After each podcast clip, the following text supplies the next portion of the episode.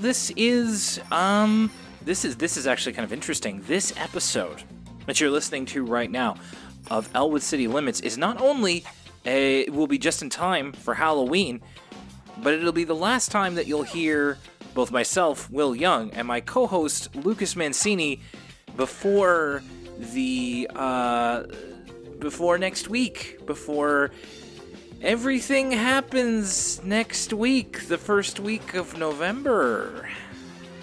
That's right. The big new month. Uh, Yeah. I don't know what's what's scarier, Will. Uh, the, I you hear about this is okay. uh, This is my. You ready for my my stand up routine? This is my type Did- five. Okay, hang on one uh, sec. Let me take a sip of water. Let me just take a sip of water here. Here we go. Yeah. All right. Um. mm, Okay, I'm ready. So, uh, heard about this thing of the other day, Halloween. You ever hear of uh? You ever hear about this Halloween? Halloween, Yeah. All Hallows Yeah I Eve. heard You about hear that. about this? yeah. It's uh apparently this holiday. Okay, and, and at first they had me intrigued. I'm like, okay, I like holidays. You know, Christmas, Thanksgiving, my birthday, all that kind of stuff. You get gifts, get the family together.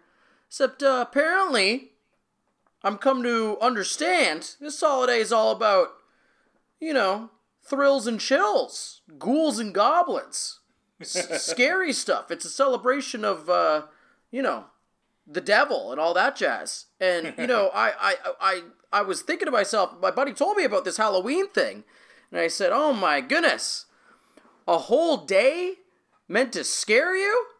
They shouldn't have had it on the thirty first. That's coming a couple days later. Have they seen what's going on in the White House? Hey, whoa, hey."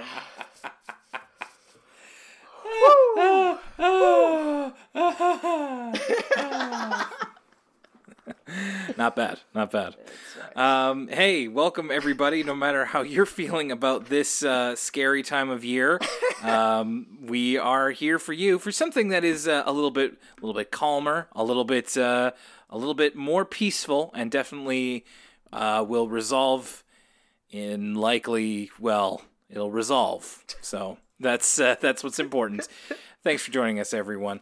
Um, yeah, and we are actually speaking of resolving. We're resolving season ten of Arthur today. My goodness, season ten. It's so funny because we we kind of chew through these seasons so quickly. Uh, whenever I, I was looking like season ten, episode ten. Oh my goodness, we're all done. It feels like Elwood City Limits is ten years old, and then I remember that it's like I mean, still four years, nothing to shake a stick at. But I, I can't believe season ten of of Arthur. That's right, and we've uh, we've passed quite a few milestones in this season. We started a new, we started our own new podcast. We uh, we did another commentary, and we've got a lot of really cool stuff to come. In fact, uh, at the end of the show today, um, I'll kind of go over. We put up a free post on our Patreon about the next couple of weeks of what programming will look like, and we'll go down. We'll go over all of that at the end of Yeah. the show. Big and stuff I think in you're the gonna works. Big big think- stuff on the horizon. I think you're gonna like it. And I'll tell you what I think you're also gonna like. Uh, well, ElwoodCityLimits at gmail.com. It's time to check the mailbag for this episode. As well, al- along with the mailbag, I also want to give a shout out now. Kind of stopped doing this a little bit, and I need to to maybe start getting getting back into it. This was a big thing a couple of years ago when we were on we- well, we're still on Apple Podcasts, but when we were getting a lot of reviews of our podcast, and I want to give a shout out to XX Anonymous XX for their five star review of Elwood City Limits. Thank you very much. We appreciate it, and we appreciate everybody's review, whether it's on our Facebook page, whether it's on uh, wherever you get your podcasts. Uh, it is very much appreciated. And and while we're doing the appreciation station over here, must say that I very much appreciated getting this email first off from Kelsey, who is our newest subscriber to the Elwood City Limits Patreon. Uh, Kelsey's starting college and has been planning this since last year. Need and Kelsey needs a lot more ECL content to keep them busy. So, Kelsey, thank you. And we will definitely be doing that as much as we can. Kelsey voted early this year. Did you see the new Arthur short about voting? This is brand new. Uh, just the end of last week, I believe it was. Lucas, did you catch No, this? No, I gotta like. Are, are they just getting posted to the official Arthur Twitter account? I keep missing these shorts. They are, and the and the Arthur Facebook account. They're also getting retweeted to the Elwood, City, Limits, Twitter account. Hmm. Ooh. Listen, I, I, I I I be checking the Elwood City Limits account. Uh, Uh-huh. Don't get Do me you? wrong. I don't know what's happening. What time of day are these shorts getting posted? It's actually usually like early afternoon. Okay, so, so- it's a bit earlier in the day. Peak peak me working. Peak me playing Apex Legends. How am I supposed to know to check these things? Well, no, I, I joke. I, I wish I did see this about voting. You know what you should also do is subscribe to the Arthur YouTube channel. They put them up there too. Oh. I mean, we there's all this Arthur content we consume on YouTube. I feel like it's our due diligence to at least consume some of the official Arthur content. You know what I mean? Mm-hmm. Well, I can say I did watch it, and once again, it was really, really good. I mean, there's only so many ways that I can say I think that the Arthur team is knocking these modern shorts out of the park in the flash animation style. So this one was it was a presentation. Buster and Binky were doing a presentation over Zoom, or they were practicing a class presentation, and they were talking about why it's important to vote. And then they started to think about, well, why is it important? Because we can't vote. But for the Arthur audience, which is meant to be young children, the idea was to get the word out to people you know who are able to vote. So uh, they were talking about, oh, I'll make sure to tell all of my family that and ask them if they've voted, or you know, my mom and dad are going to help drive people to their voting station.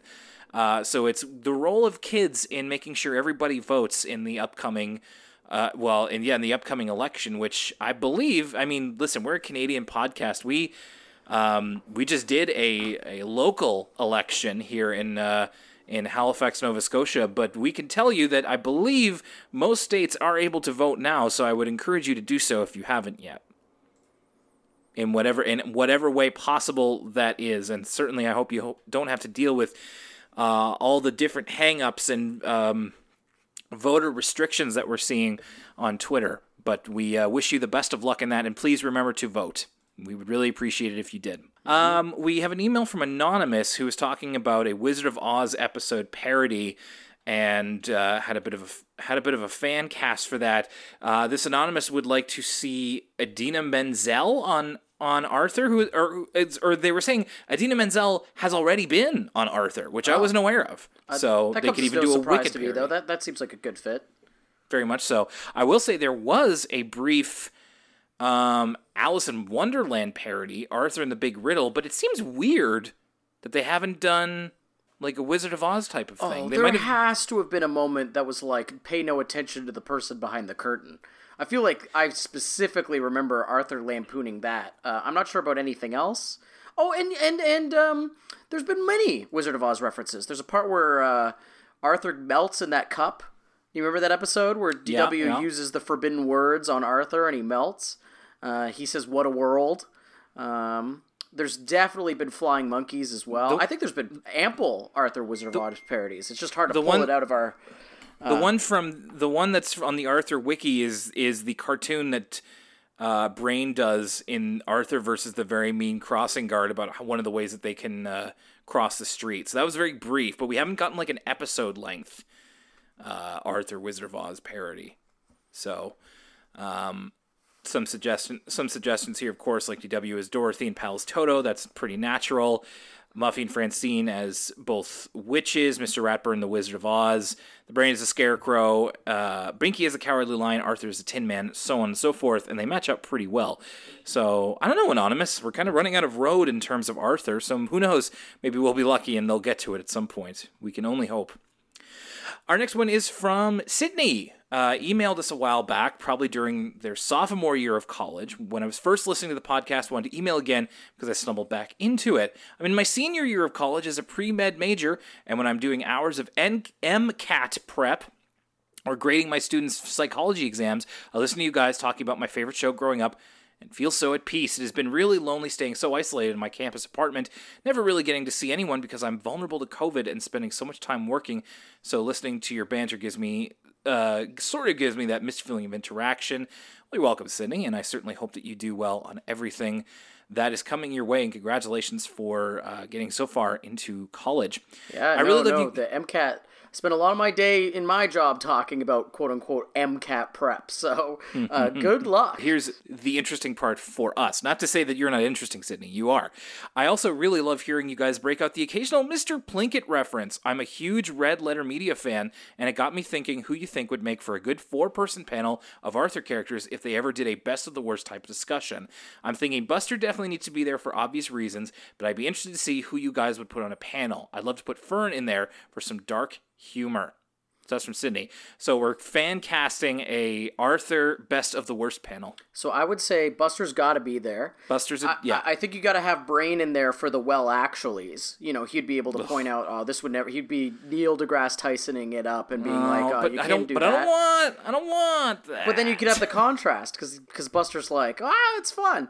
Um, I think you need yeah, Buster, uh, Brain. Um, I think you got to have Fern. You know, Fern. Uh, Fern's a, Fern's a good show. she would I enjoy like the that. type of films that they end up watching on Best of the Worst from time to time. You know, these horror movies, these schlocky movies.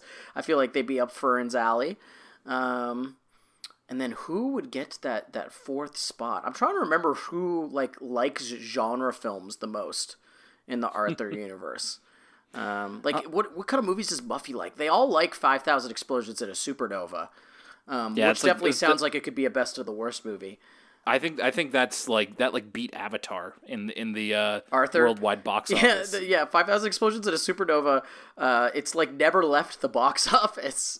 Uh, it's like The King and I or something. How it was on Broadway for like twenty years. They they're just people, or or um, when uh, boomers kept seeing my big fat Greek wedding. That movie like was in theaters for like a super long time. Uh, because just like Def- old definitely people saw that in- could not Definitely get saw that in theaters myself. You saw Yeah. my big fat Greek wedding in theaters. I've seen it multiple times. yeah. You're oh my goodness, you're a big uh, Greek head. I see. I was a Greek head for a little bit. Yeah. Uh, but yeah, no. Who would be the final person? Um, Well, I, I have to so I have to I'm disagreeing with Brain being on your panel, so I'm gonna let you do your own thing. For me, it's Buster Fern. Rattles has got to be on there for me oh, interesting. Because he's basically got the same sensibilities as Binky, but he's got a funnier accent. So, um, no, I'm I'm also having a bit of trouble with, um, maybe, maybe George because he can talk about like how the pr- different terrible props are made or something. Oh, okay, that gives me an idea. What about Yeah. Mr. Ratburn? Uh, he loved yeah. all those old Scooby Doo VHS tapes. Oh he yeah, uh, yes. is a bit of a Spooky puppeteer Poo. himself. He appreciates, you know, puppets. He had those vampire puppets. He's got kind. Okay. of a encyclopedic knowledge of many things. I think he could bring a lot to the table. If you know, if we got kind of the button down Mr. Ratburn. Uh, Okay. get him a little loose, uh, and then get him talking schlock. Do we get the rat who came to dinner, Mr. Ratburn? okay. Exactly. Yeah, all right. exactly. I'm into that. Um, we we have one more here from Martin who says I can totally can relate to Lucas's vibe watching on movies. There's just something about certain films to me that feel better watching at an appropriate time of year or weather. For me, I like watching certain Studio Ghibli films during specific seasons, like Castle of Cagliostro during spring, uh, Princess Mononoke during winter, and Nausicaa of the Valley of the Wind during fall. Certain other movies I like to watch only when it's cloudy slash raining, like Pixar's Wall-E. And then there's movies that have dual seasonal watchability, like The Shining, Black Christmas, The Thing for Halloween and winter, plus Jaws for Halloween and summer. What's your favorite movie to watch on those occasions, or vibe occasion for watching movies? Well, it's funny. I like I said, I've been continuing with the the only horror or Halloween adjacent movies in October, but I'm I am really looking forward to uh, closer to Christmas time because I'm planning a dark Christmas watch. Um, so we got three movies on the docket. Um, I'm we're going with like the aforementioned Black Christmas. Um, Okay, A personal favorite of mine, of course, Gremlins One.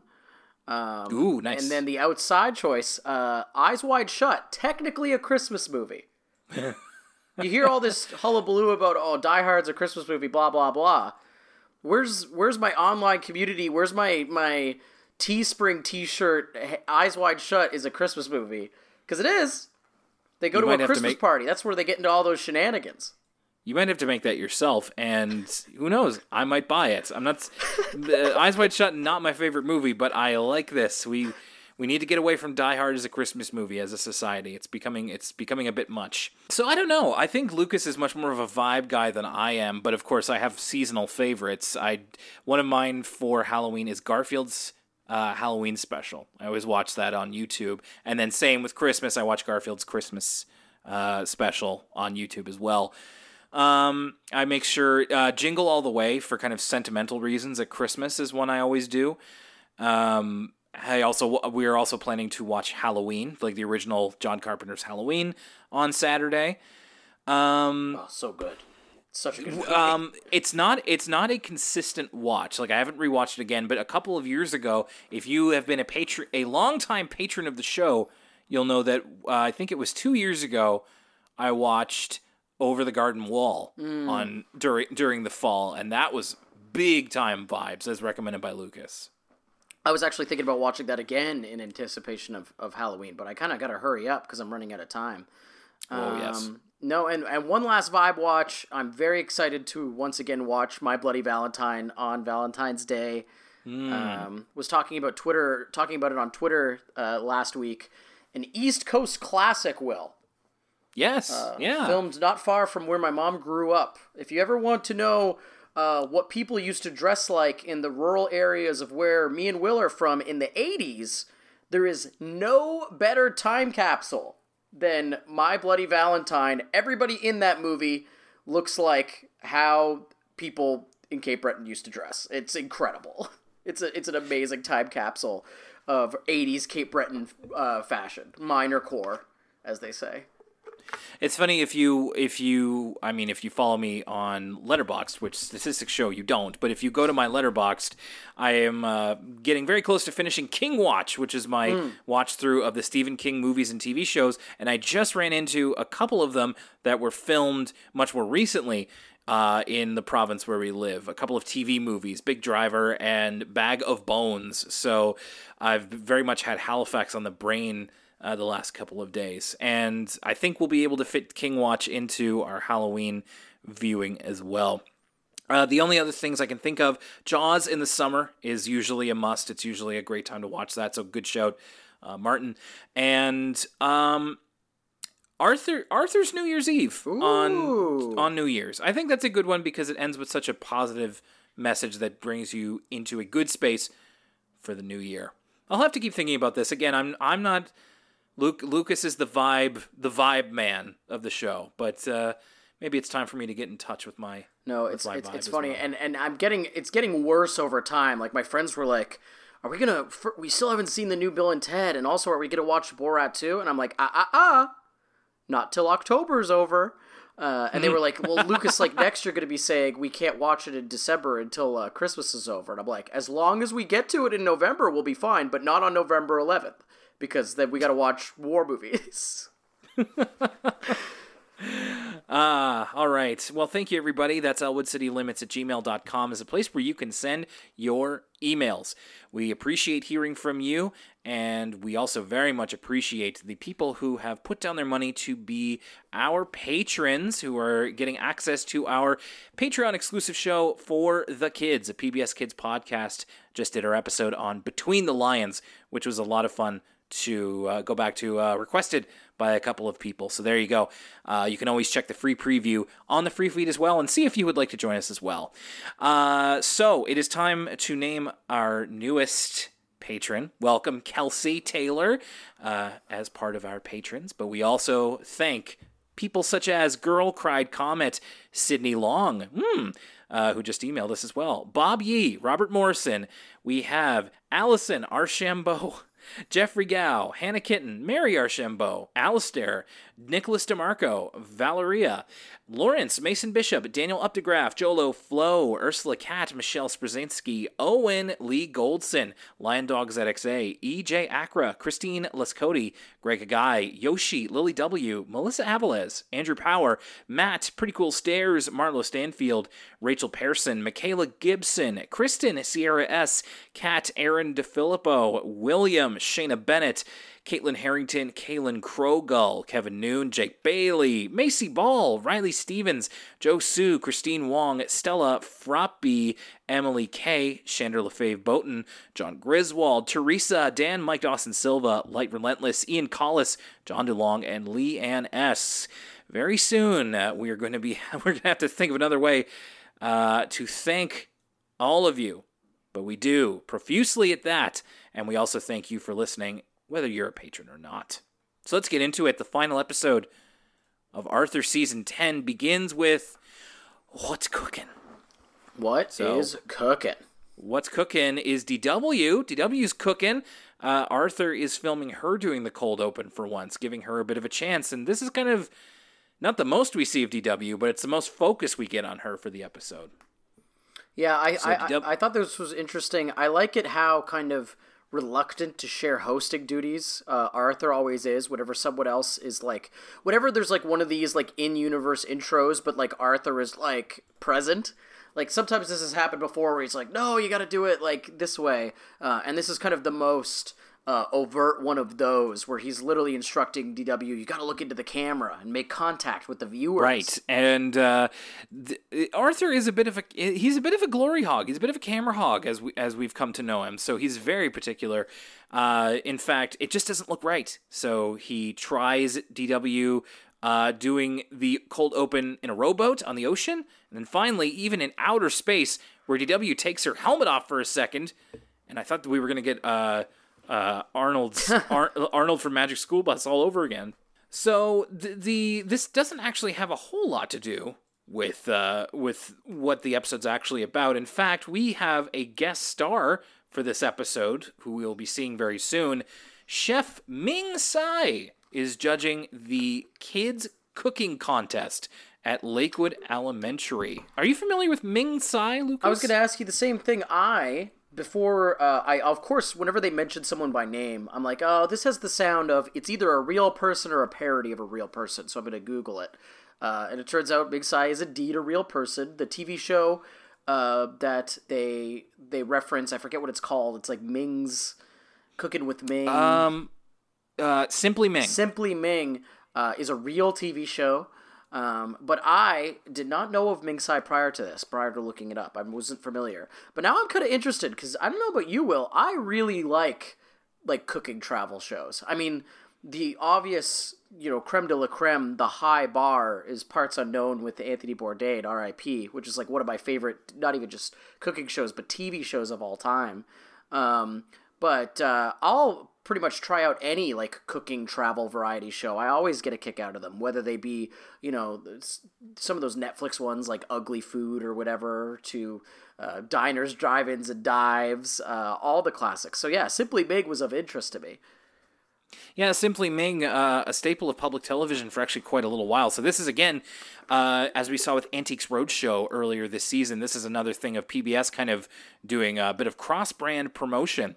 So yeah, Ming Tsai, celebrity chef, restaurateur, which doesn't have an N in it. I really thought that that word would have an N in it. Um, he also made an appearance on Zoom in 2005, as I found out. I mean, he's he's he's a whole he's a whole guy. Is is this Ming Tsai?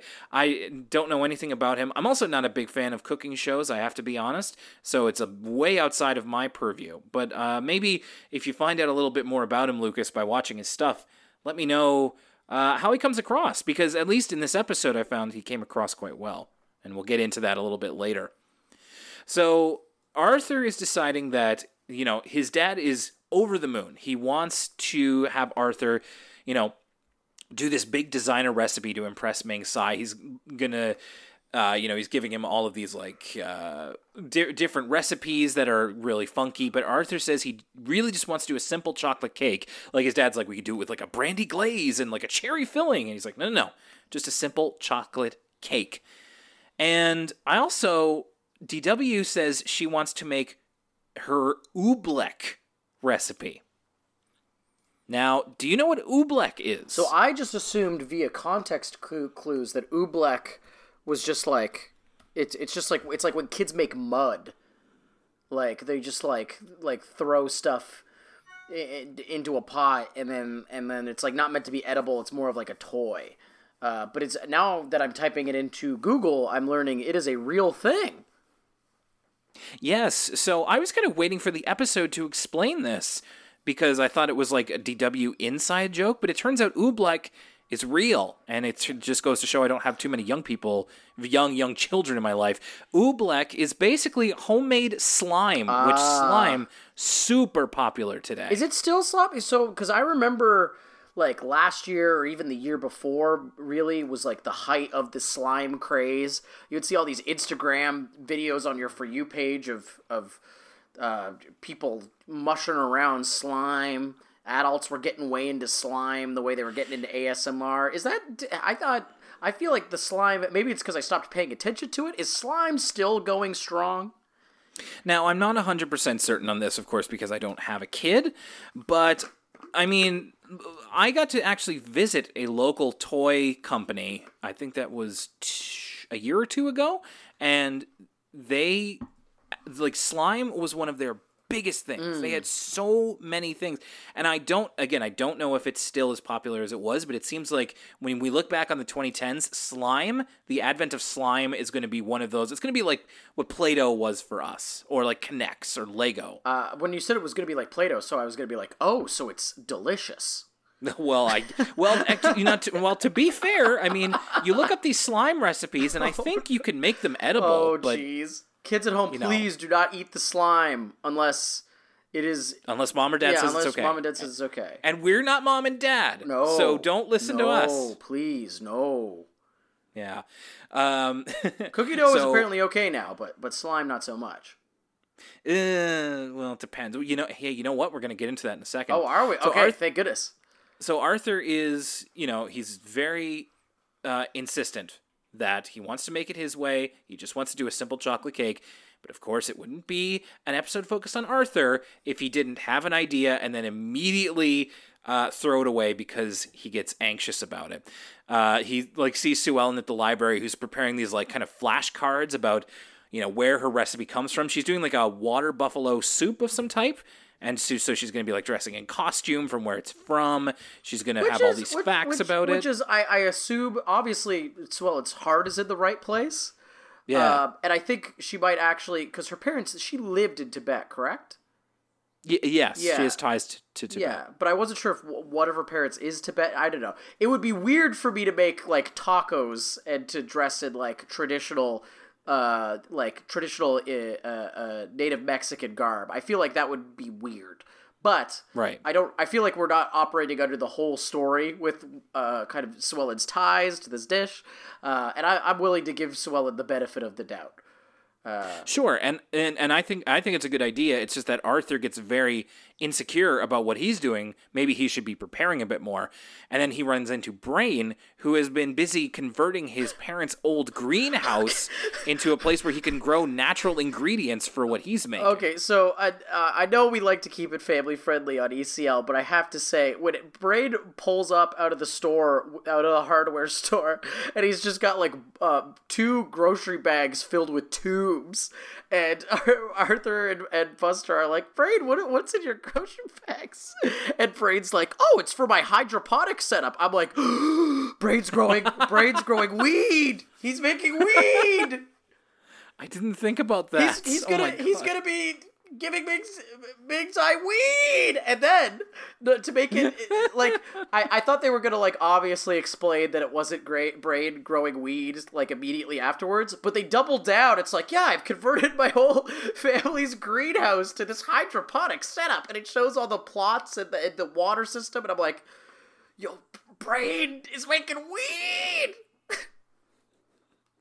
And at that man, at that age, it's gonna stunt his growth.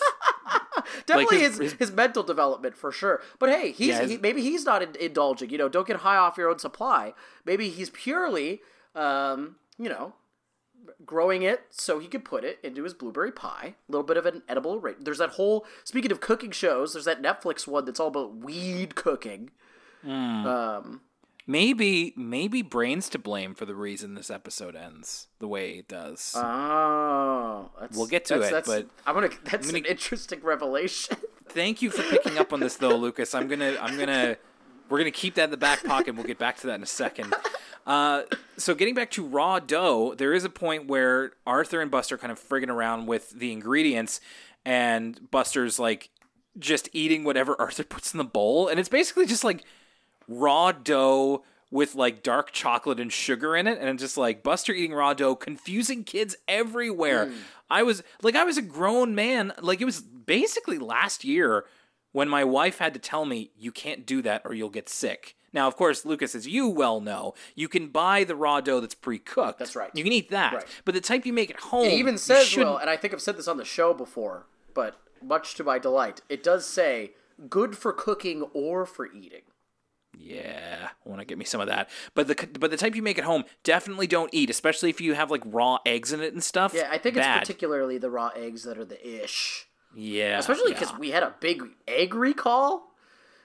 yeah, I was affected by that egg recall. I'm pissed about it. I like a- lot of. I kept telling people about that egg recall, and a lot of them just kept eating the eggs because they were like, "Well, I cook my eggs. I don't eat my eggs raw." I mean, I, I'm guessing they didn't get sick. No, nobody I knew got sick. Much to almost to my di- disappointment. I wanted kind of the satisfaction of knowing that I, you know, am such a psycho when it comes to the news.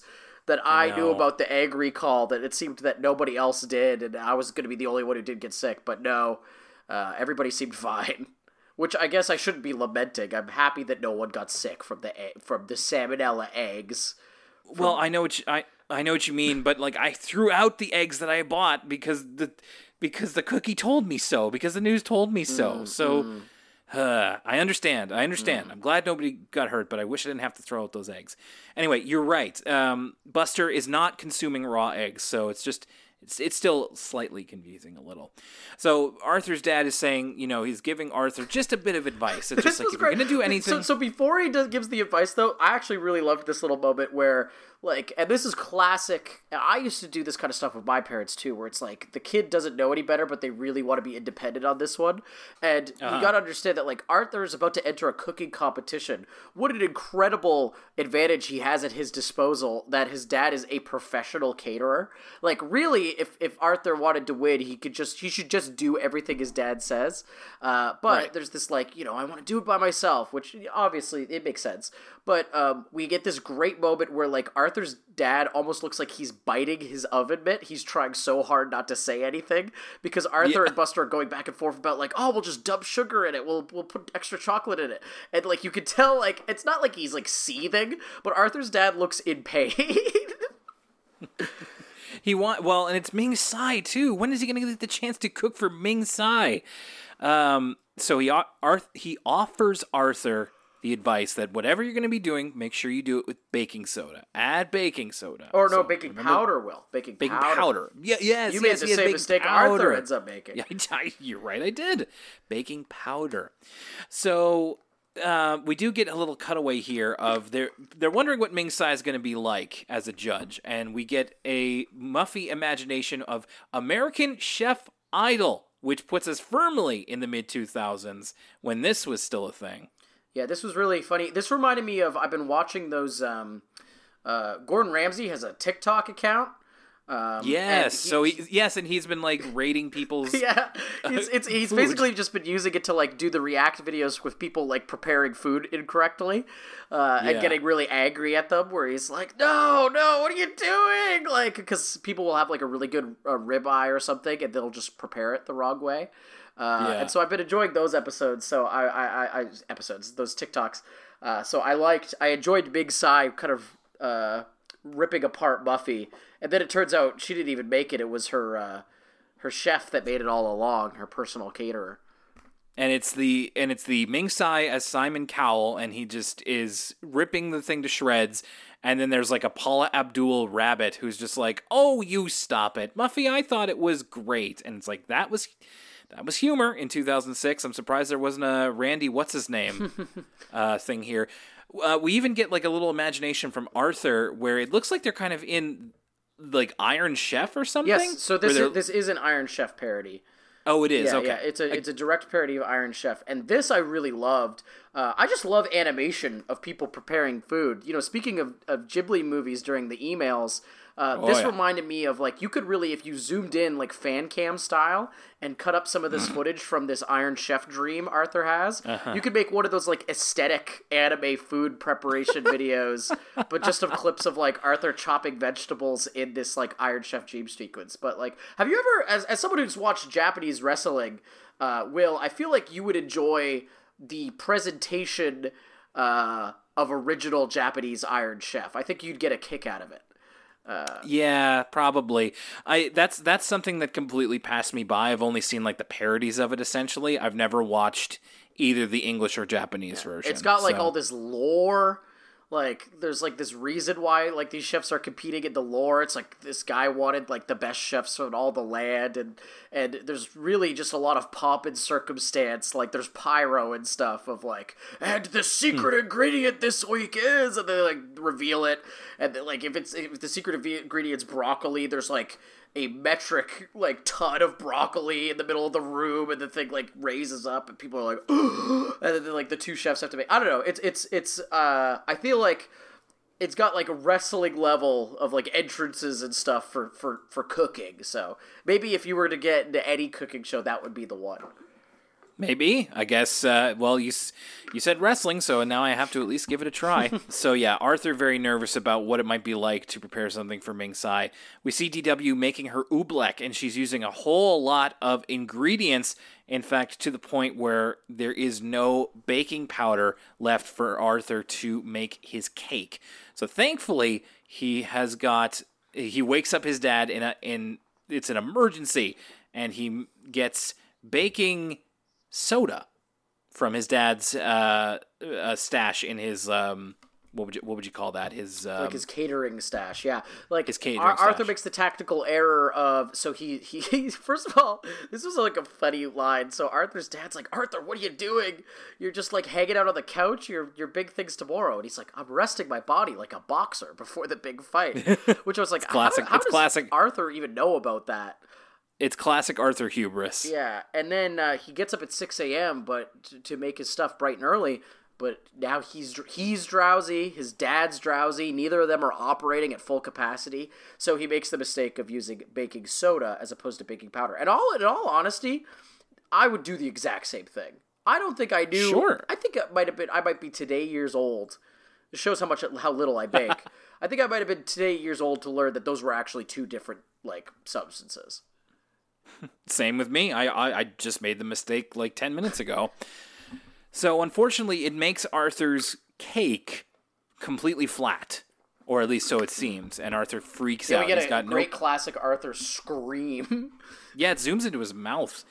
Um, so Ming Tsai is testing everything at the at the contest. It's a very pleasant vocal delivery. It's you know he's not an actor, but he sounds enough like himself, and he sounds like a nice guy. So I think it works pretty fine.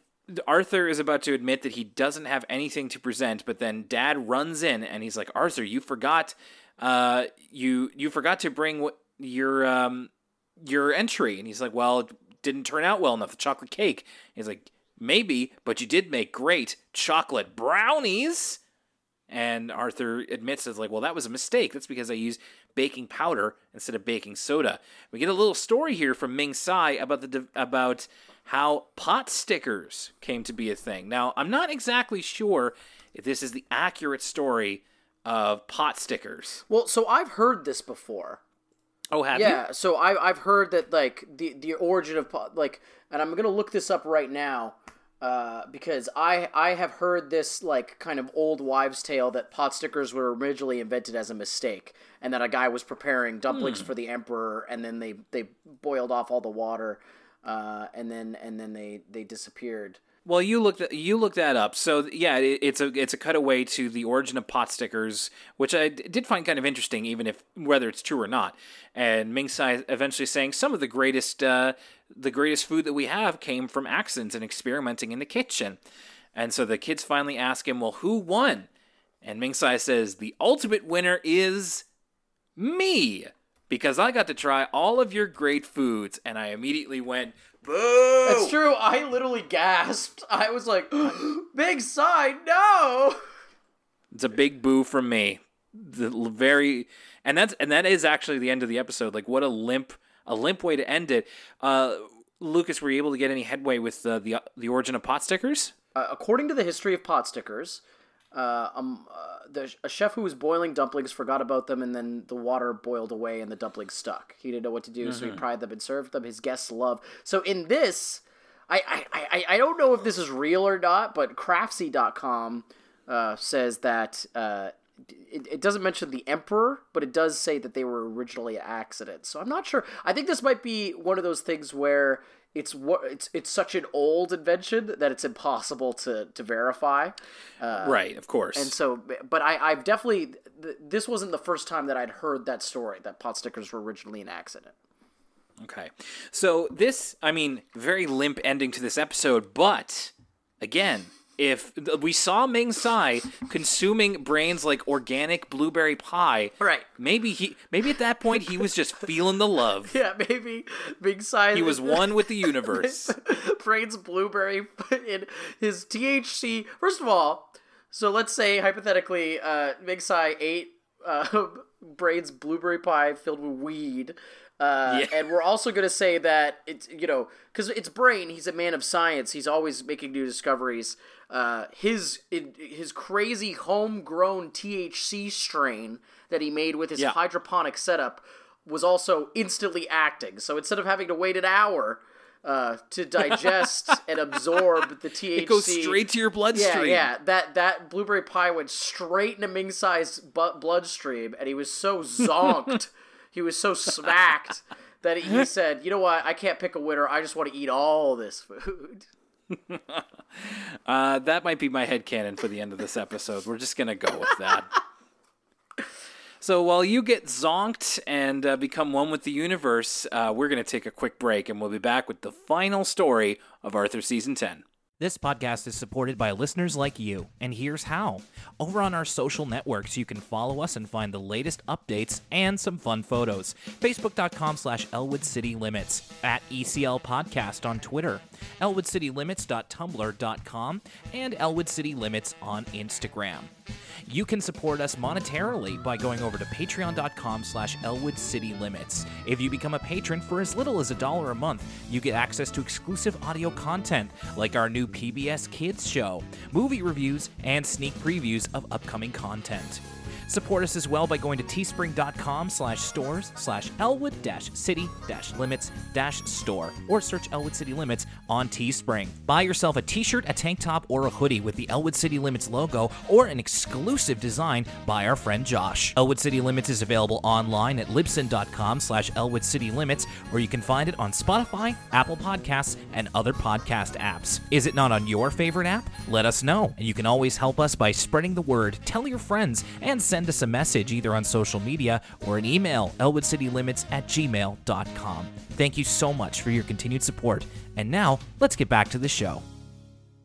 Special delivery, Buster special delivery, that is. That's the name of the episode.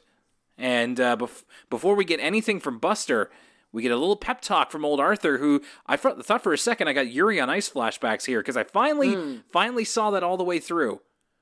And Oh, be- became even more surprising to me in doing that is that my wife was perhaps a bigger fan of it than I was.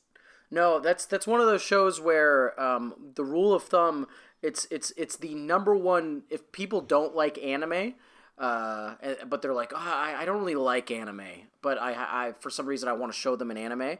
I'll go with depending on their tastes. The the rule of two is some people you'll show Cowboy Bebop and they'll like it every time. Or some people you'll show Yuri on Ice, and I, I've never heard someone say a bad thing about that show. So uh, it's it's a good watch even for those who who anime is not even their type of thing. For what it's worth, Jen has seen both of them and liked them both, but I definitely say she likes Yuri uh, better than Cowboy Bebop. So yeah, Arthur is the message here is don't give up on something that you love to do. So Arthur's on the ice with a figure skater. He talks about how the Wright brothers didn't give up until they were able to make a make an airplane. Um, and then DW kind of shows up Arthur by being a better skater than him. By the way, I noticed the J Juice uh, billboard in the back here, a reference to Juicy Juice, which was often a sponsor of Arthur and PBS. When we talked about sponsors in the Between the Lions episode, that was kind of on my not mind. Not to be confused with Juicy J. no, no, no, that would be yeah. that would- So wait, is is that implying that that the J in Juicy J stands for juice? So it's Well, now we got to know what the J in Juicy J stands for. I imagine it's his name. Like I figured it was his name. His name starts with J, and he's juicy. Uh, you are, you know, I wanted to look this up just in case it didn't, because that would be really, really crazy. Uh, But yes, it does indeed. Jordan Houston, Okay. professionally known as Juicy J. And get this, this shows my ignorance. I didn't know Juicy J was in 3 6 Mafia. I Neither just, did I. I just knew him as, as the other guy in the Katy Perry song Dark Horse. What a fake hip hop fan I am. This guy has an Oscar.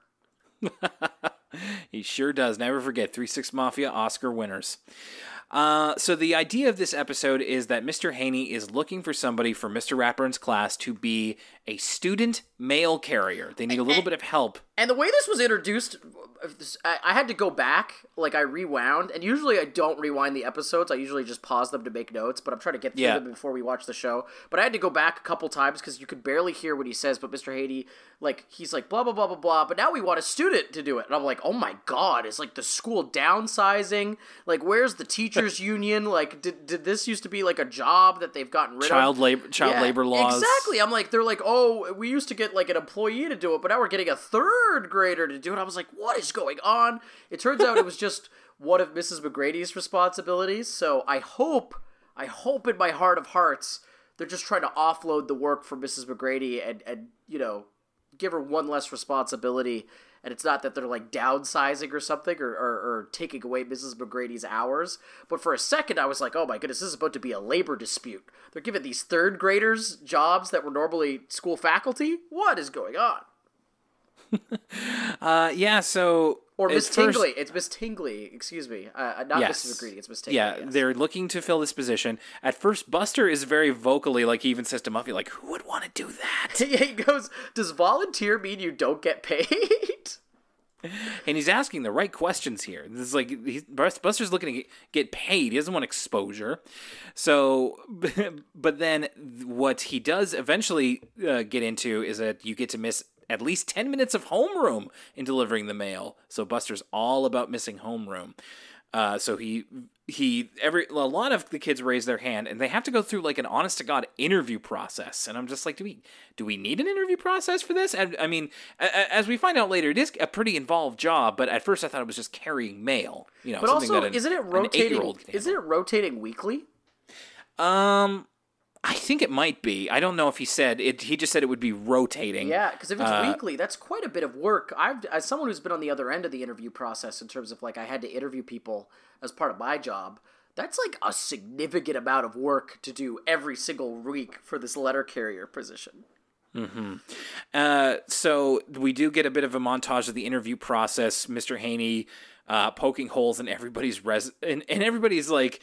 Like Muffy, Muffy's the first one. She literally comes in with like a CV, and it, that gets rejected.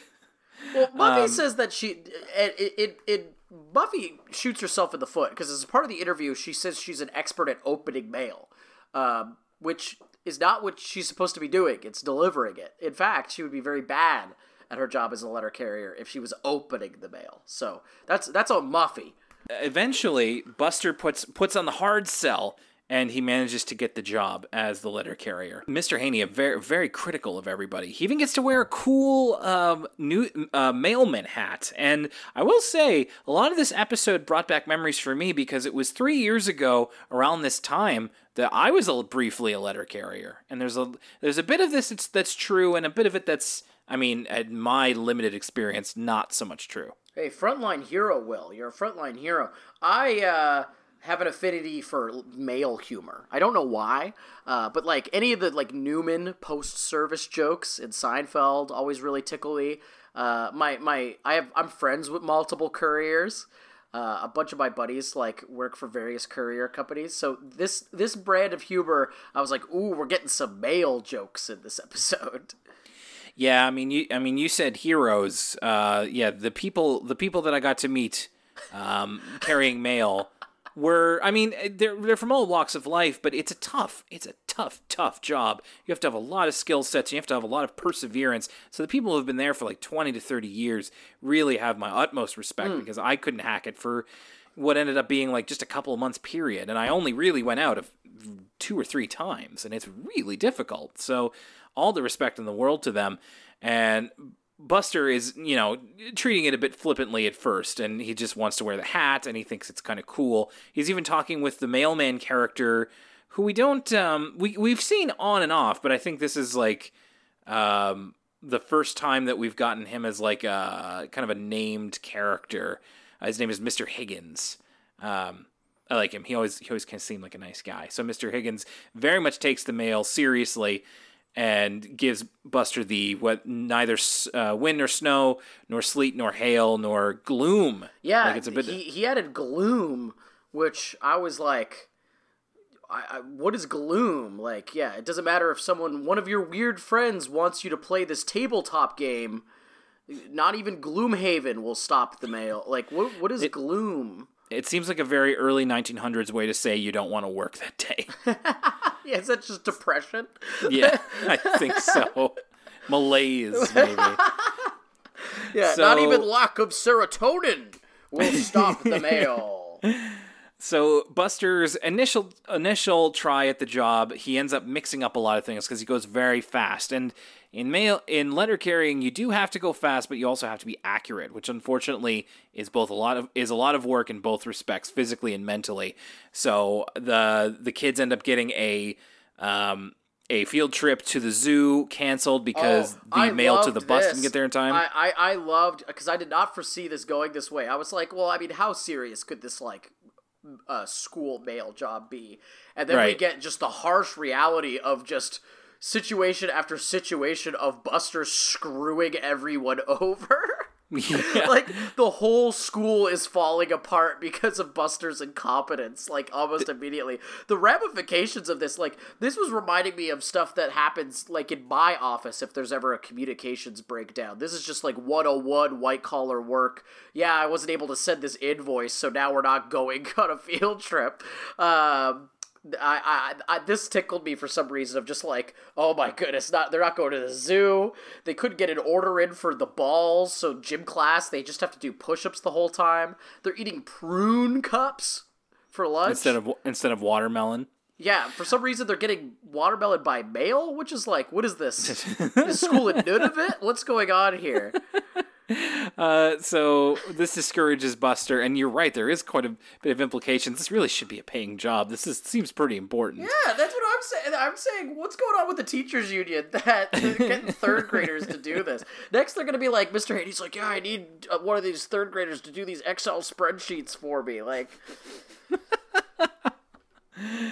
Uh, yeah, can I get a third grader to the to the gym? We had another kid puke himself. We need some sawdust over here. yeah, what the heck? So Buster takes this as a sign that he needs to take things more. He needs to take things more seriously. So he really applies himself to the role, to doing it fastly, to doing it quickly and accurately. But he also starts reading everybody's mail and getting a little nosy about it. There's a really great Which is icy. a, a federal crime. Yeah, there's a great icy exchange between Buster and Miss Tingley, where he's where it's like she gets a letter from Paris or something, and he's like, "Remember, Miss Tingley, uh, to put the appropriate the appropriate postage stamps uh, on your return letter, or else it'll get returned to sender. We don't want that, do we?" No, we don't. Just a really great delivery from Miss Tingley. I really like that. But yeah, everybody now the teachers are starting to get a little annoyed with how to by the book Buster is being, which is a different look for him. We don't normally see him apply himself quite this much. and He's wearing the hat a lot, but he's also burnt out. He's constantly falling asleep. He's so tired at the end of the day he can barely eat, which is uh, a bit of a problem if you're Buster. And uh, thankfully, his watch comes to an end after a little while. And Mr. Haney says that uh, Buster's not going to be delivering the mail anymore, but he will be training the next person to deliver the mail. In fact, it, it kind of hits me now. This it's a weird way to end it here because we see Buster training Arthur for the role, and Arthur is where Buster was at the beginning of the job. He's you know very much not taking it seriously. He's like, oh cool, I get to wear this hat, and Buster's trying to tell him like th- the importance of doing a good job, and then Arthur just kind of walks away, and Buster kind of sighs, and that's the end of that story, I guess. yeah, it's just, I think the moral of the story is I, and I'm sorry to harp on this, but it truly is. Instead of getting these, uh, for lack of a better term, scabs to fill in for this letter carrier role, maybe if it was a permanent unionized position, we wouldn't have because if it keeps going the way it's going, basically the mail's going to get mixed up on Monday every single week until this policy ends. Right, and you're you're getting like um what what's what's the word I'm looking for? But it's getting worse and worse every time because you're get, you're getting someone to teach someone to teach someone Mm, it's like to teach telephone, someone. yeah, exactly. Yeah, yeah. So There was there was yeah. some great stuff here at the end of the episode where right before this it's showing like how exhausted Buster is from how seriously he's taking this ten minutes every morning mail job, and he's The like, cla- the- got- Go on, go on, go on. oh, he's just got his feet in the foot bath. He's eating dumplings, which hey, that's the remember when in seasons three where it was like every episode kind of had a very loose through line, like the two episodes we would watch would be kind of Yeah, thematically connected by something minute, like some little detail. In this in this uh, episode, it's it's dumplings are the uh, the the thread that connects these two episodes. But uh, uh, yeah, Buster's like lamenting how tired he is from his work day, and we get this. First of all, uh, his mom's like, "Honey, I know what it's like to think about work all the time," and this is just like sad yeah. It. I mean, and it's true because like, Buster doesn't know of- how bad it gets. No, but the couple of times I went, I went out. It wipes you out. Mm-hmm. Early mornings, late nights, on your feet all day. It is very representative of the mail life. Not many can do it, and I can definitely say I am one of those people who who could not hack it. Final episode of season ten. Let's talk about it as and our feelings about them. So let's rewind it back. What's cooking? Featuring Ming Tsai. Lucas, what did you think? I, I really liked What's Cooking. I love when people I love like food wars cartoon episodes. It's it's it's uh it's it's kind of a a trope that always goes a long way with me. Whenever there's like a cooking competition, uh it's it's just subject matter that appeals to me. So even though it's not that exceptional of a, like an Arthur episode, there isn't really a good moral. Um, in fact, the the ending's a bit of a dud. I was upset with the ending as as you are, but I do like our little headcanon we came up with. uh, but I just I, I I like all the episodes of Arthur that are competitions and every character gets to do something. Those group episodes where it's like, okay, what did this person make and what did that person make? Um, and so I liked and I liked seeing all the animated food preparation. So for lack of a better term, no pun intended, it's not a meaty episode. There's not a lot to sink your teeth into to keep the the jokes going, but that aside, based on my personal taste, I actually I was really entertained by it and I really liked it. Uh, and I think I think Ming was a fun guest. Yeah, I think Ming Tsai acquitted himself quite well, and it led to uh, you know a fairly good idea for an episode. I got to be honest though, neither of the neither of these really inspired me all that much. You're right in that sometimes competition style episodes can be fun. I just feel like I didn't really get enough of it. Like I would have had more kids um, I would have liked what they were making. I would have liked to see yeah what did what what did Binky do? What did what did like yeah let's get Fern in there. Let's get George in there. Let's I agree I agree they should have more kids participate. Yeah, um, and I mean, in the end, it was. I, I think. I think this also suffered from focusing on Arthur. I would have probably pivoted this to Buster, although it would have been a Buster-heavy episode if we'd had two stories about him. But some somebody else, uh, maybe even Sue Ellen, and talk about her making her water buffalo soup. I just feel like again. Like I'm, I'm starting to like this is this is me saying this, the one who relates to Arthur. I'm getting tired of episodes where Arthur is like, "I'm going to do this," and then gets anxious about it and tries to change it. I'm just like, okay, this is this is getting we we we we've we've done this dance before, so it's it's a little tiresome. Um, I thought it was okay. It's a it is a very light episode. It's meant to be light, and like I said, Ming Tsai was a good addition. It's just like it, it's fine. I don't have any big feelings on it. Like really, my notes were pretty sparse for both of these stories. And as it goes with Buster's special delivery, again, not a bad idea for an episode. Although, it I guess uh, Lucas, you started asking questions, and now I'm asking questions about how this could be possible. um, but I mean, it, it's fine, and it just kind of didn't seem to really go anywhere. Like it, it I, I guess Buster learned a lesson about responsibility or taking a job seriously. But it's tough when you know that this won't necessarily apply to future episodes. And it's just like, okay. It even seems to end things on a really weird note where, you know, I kind of don't know where Buster is now. And like, what, like, like, what kind of the point of all of this was. It, it, it kind of yeah, it, it felt a little pointless and uh, without a lot of flavor. I guess. Mm, that's I agree, Will. I think that I was expecting, like I said before, I love mail humor, and there wasn't that much of it in this. This was it, this episode plays it pretty pretty straight, um, and I too I didn't really like um, uh, Buster's special delivery. I thought it was kind of boring. Uh, I couldn't really parse what the point was, except I will say there's one moment in this episode that I do really like, and it's because it's kind of such a weirdly dark and melancholy moment, and it is that that part where uh, Buster is so tired from his 10 minutes at the start of this day sorting mail that he's like got his feet in the foot bath and then his mom's talking about you know i know what it's like to work too hard too. And i thought that was actually a pretty interesting and poignant moment because um, if you think about it it's like oh my goodness buster's mom is a is a single mom. She's a journalist. She probably works weird hours. She probably has to work really hard. Mm-hmm. I know the journalists I know. You know, Buster. Uh, we've talked about this in the earlier seasons. Is of in in a lower economic standing, or at least in a different economic situation than someone like Arthur. He doesn't live in a house. He lives in an apartment with his with his mom. And this was like kind of a moment where it's like if you think about this moment a little bit longer, and it's like Buster talking about, oh, you know, it's so hard to have to be working so hard throughout the day. I'm so exhausted, and then his mom kind of agreeing, and then knowing that at the end of the day, this isn't going to end anytime soon for either of them. In fact, Buster's got a whole lifetime of work ahead of him. It's this weirdly like kind of dark and melancholy moment. Uh, yeah. Uh, and so I, I, I, think that's I'm bringing a little bit more to it than than the episode itself is. Uh, sure. I, I was I guess looking for anything just to kind of hang on to because there isn't really a lot there for the rest of the episode. But I do think that was kind of an interesting little scene. That aside, though, I I agree. I didn't really like uh, Buster Special Delivery. Found it a little bit boring myself. Um, yeah. And unfortunately, that's how we have to end season 10. A little bit of a down note, a little bit of a bummer, according to at least one of us. So, yeah, you may be wondering, well, what did you think of the season overall? What did you uh, what are your thoughts? What are your favorite episodes? Well, if I got good news for you, we're going to have a whole episode about that coming up next week. It's time for us to get into a little bit of what the ECL schedule is going to look like because at the end of seasons, we tend to, you know, mix it up a little bit. And we've got some fun stuff on the way, let me tell you.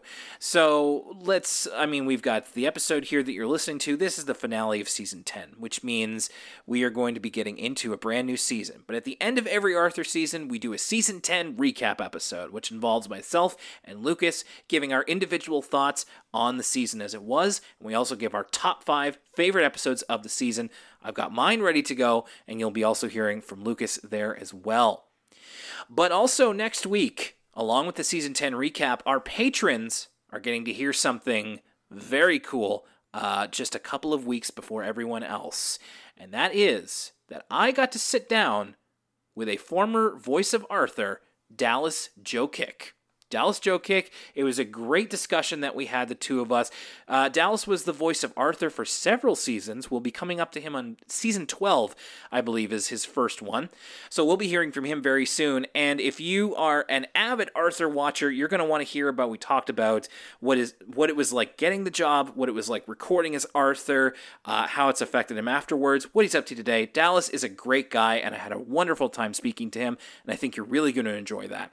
So next week, that's going to be on the page on the Patreon, and you're going to be able to hear it on the free feed Friday, November 20th is when that's going to come out. So you'll have to wait if you're on the free feed for a couple of weeks, but I promise you it's worth the wait. I'll also let you know that November 13th, Friday, November 13th, is going to be our season 11 premiere, where we're going to be looking at the episode, the stories Swept Away and Germophobia, starting off a new, brand new season and we're gonna have a lot of fun seeing. It's all. I feel like it's always we get into a good energy when it's a new season. We get to kind of lay down new new roots and. Uh, and see where Arthur is at. Take Arthur's temperature as we move into, I believe it's 2007. Oh my god, the far flung future of 2007. The orange box is on store shelves. Uh, there will be blood, and, and No Country for Old Men is in theaters.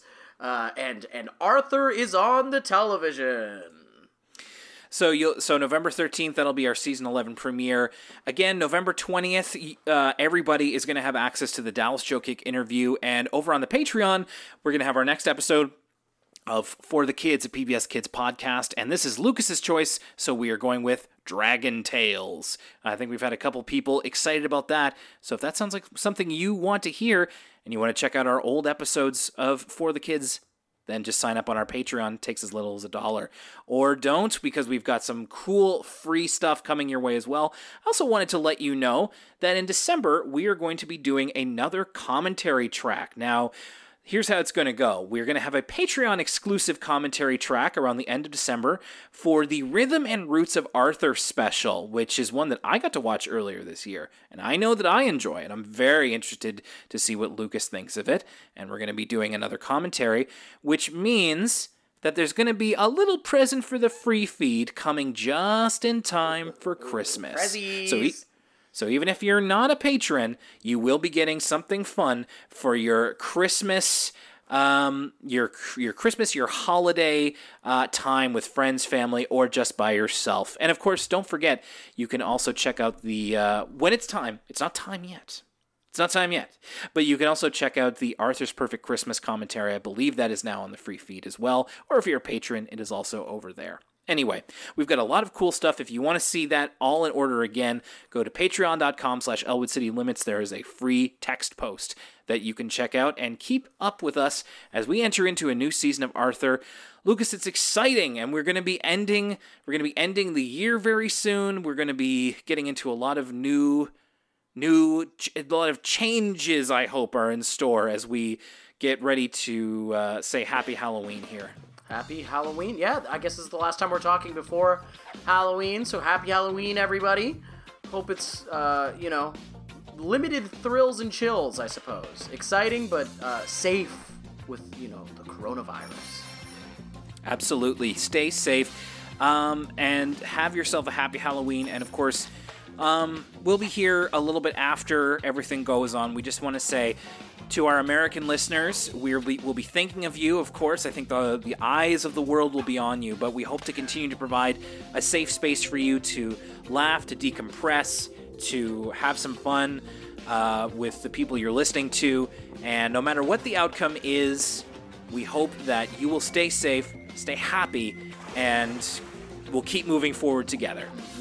So, for the end of season 10, my name's Will Young, and for Lucas Mancini, Two days is like two years for a mail carrier. that's Elwood City Limits, and we will see you next time.